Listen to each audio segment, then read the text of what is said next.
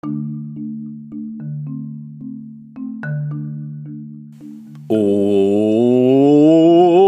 mi gente, buen día.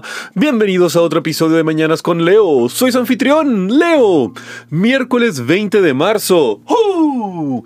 Qué lindo comenzamos este día mi gente. Y qué imprevistos han aparecido en su vida últimamente porque, no sé ustedes, pero en la mía han pasado algunas cosas inesperadas. Y no siempre han sido cosas malas, han sido cosas buenas y simplemente uno tiene que saber adaptarse y aprender de nuestros errores o a veces también de sucesos que no tienen nada que ver con nosotros mismos, que son totalmente externos, los cuales nosotros no tenemos ningún control y simplemente nos pueden afectar profundamente en nuestras vidas. Por ejemplo, hace unas semanas tuve una conversación con alguien muy cercano que no veía hace casi una año y no tenía ninguna noticia de esa persona y me comentó que eh, al realidad se venía recuperando un tratamiento para un cáncer que le detectaron el año pasado y por suerte aún había sido una etapa muy temprana por lo que fue para él relativamente fácil controlarlo y tanto así que hasta había permanecido trabajando durante gran parte del tratamiento para su cáncer. Y eso me dejó bastante sorprendido y pensando un poco en cómo ya vivimos en una época donde podemos decir tuve un poco de cáncer y simplemente seguir adelante con la vida. Y es una realidad y claro, sigue siendo una enfermedad letal que si no es detectada en las etapas tempranas eh, es totalmente letal y que al mismo tiempo de ahora en adelante esa persona va a estar en constante chequeo pero aún así, un año después de tener un cáncer y no se le notaba ningún cambio, no había una distinción, ni siquiera perdió pelo esa persona, ni nada. Entonces, no sé ustedes, pero a mí me parece muy fuerte y me da un poco la perspectiva sobre cómo ve, vemos nuestras vidas y al mismo tiempo sobre qué prioridades consideramos una vez que alguien pasó por algo tan cerca de lo que podría desencadenarse en una gran tragedia personal.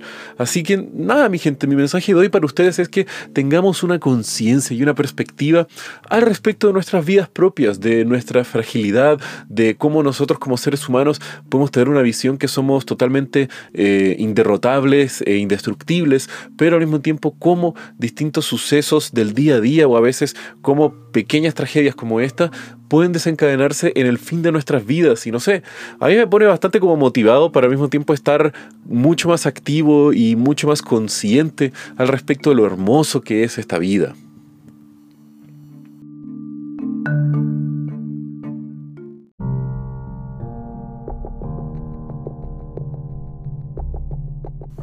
Y no sé ustedes, pero a veces el estar así consciente de nuestra fragilidad como personas también nos hace dar cuenta un poco de lo ridículo, triste y frustrante que a veces pueden ser las muertes de algunas personas. Sean por razones súper prevenibles o como por ejemplo las muertes asociadas al cigarrillo y otras condiciones que se podrían evitar con mejores hábitos o pequeños cambios en la vida de las personas o a veces también por meros accidentes caseros y fortuitos que pueden llevar a alguien a la tumba porque simplemente se eh, tropezaron dentro de la ducha o porque se golpearon en un ángulo bastante equivocado en ciertos lugares muy delicados. Pero no sé, hoy les quiero contar la historia de cómo un desastre que provocó la muerte de más de 300 personas se dio por culpa de algo tan fortuito como la decisión de una persona en un contexto de algo muy apasionado y al mismo tiempo dentro de lo que se podría considerar el deporte más amado en el mundo entero y cómo muchas veces una persona puede desencadenar en algo que ni siquiera esa persona pudiera haberse imaginado las repercusiones de su actuar. El tema es que era la tarde del domingo del 24 de mayo de 1964. Las selecciones de Perú y Argentina disputaban en el coloso Estadio Nacional José Díaz un partido clave en lo que sería el torneo preolímpico para clasificar a las Olimpiadas de Tokio de ese mismo año. Ambas naciones estaban enfrentadas en este duelo y las gradas estaban llenas. El estadio daba abasto para 53.000 personas y peruanos y argentinos estaban ansiosos por ver cómo se enfrentaban sus dos selecciones. El partido fue emocionante, según relataban algunos asistentes, pues hasta un empate habría sido un resultado aceptable para Perú y aún así habrían chances para ellos poder clasificar para los Juegos Olímpicos. El tema fue que en el segundo tiempo Argentina se logra poner a frente con un gol eh, por sobre Perú. Y ahí es donde la presión comenzó a ponerse más y más sobre los jugadores y los fanáticos peruanos que llenaban el estadio en Lima. Perú Finalmente logra anotar un gol para poder empatar a los argentinos, en lo cual desencadenó la alegría y el júbilo dentro de los peruanos.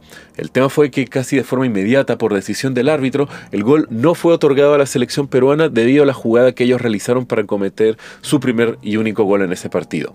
El problema fue que esta simple decisión, que en muchos partidos puede ser controversial, pero aún así se encuentra dentro del reglamento y de la autoridad de los árbitros del fútbol para poder no otorgar un gol una vez que se ve que la jugada no cumple con los estándares que se establecen. Por ejemplo, una jugada como considerada un offside y todo eso.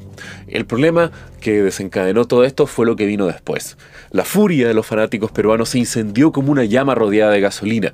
De forma casi inmediata, dos peruanos saltan a la cancha y van corriendo para golpear al árbitro. Uno es detenido por las fuerzas de seguridad del estadio de forma brutal y es golpeado hasta quedar inmóvil. Esto después desencadena aún más ira de los fanáticos en las gradas, los cuales comienzan a llover con proyectiles hacia la cancha desde donde estaban los fanáticos peruanos. Así es como comienzan a bombardear la cancha con cualquier tipo de objetos, bengalas, eh, lanzas en algunos casos y al mismo tiempo metales que se encontraban eh, prácticamente agarrando cualquier cosa que pudiera levantarse y arrojándola hacia la cancha. Esto hace que tengan que evacuar a los jugadores hacia sus camarines, pero el caos sigue en el estadio.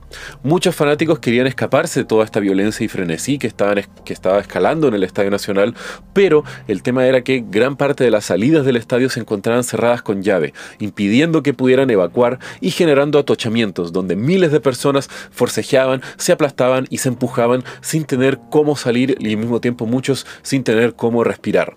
Al mismo tiempo, las fuerzas policiales comenzaron a reprimir brutalmente a los fanáticos más beligerantes, los cuales con palos y cuchillos habían comenzado a tener pequeñas riñas y peleas en las gradas. Comenzaron a lanzar bombas lacrimógenas para dispersar a las personas y esto incrementó la presión y el pánico entre aquellos que se encontraban atrapados contra las puertas, provocando la muerte de varios por asfixia y otros aplastados por la muchedumbre. Al mismo tiempo, muchos fallecieron dentro del mismo estadio a causa de algunos golpes, cuchillazos que se encontraban entre los enfrentamientos de los fanáticos en las graderías. Algunos se mencionan que fueron eh, muertos por la represión de la policía, otros fueron atacados por los perros de las fuerzas especiales de la policía peruana. Pero no solo fue dentro el caos y la cólera de las masas, sino que también fuera del estadio. Muchos de los fanáticos que consiguieron salir de este comenzaron a atacar residencias y comercios aledaños al estadio Nacional, destruyendo algunas casas, autos de particulares, vehículos de la policía y al mismo tiempo asaltando y saqueando almacenes y mercados que se encontraban cerca del estadio. En el final de todo esto, las cifras oficiales arrojaron a más de 500 personas heridas, 328 personas muertas, el mayor número de muertos en cualquier incidente futbolístico en la historia del deporte. Una tragedia que marcó la historia del Perú y al mismo tiempo la historia del fútbol mundial, con una gran mancha negra, la cual se sigue sintiendo hasta el día de hoy. Algunos dudan de los números oficiales, habiendo periodistas que comentan que podría haber sido más el número de muertos oficiales, pero que nunca se llegaron a estos números, pues gran parte de estos muertos fueron por balazos de la policía, los cuales luego agarraron estos cadáveres y fueron enterrados en fosas comunes en la ciudad de Callao.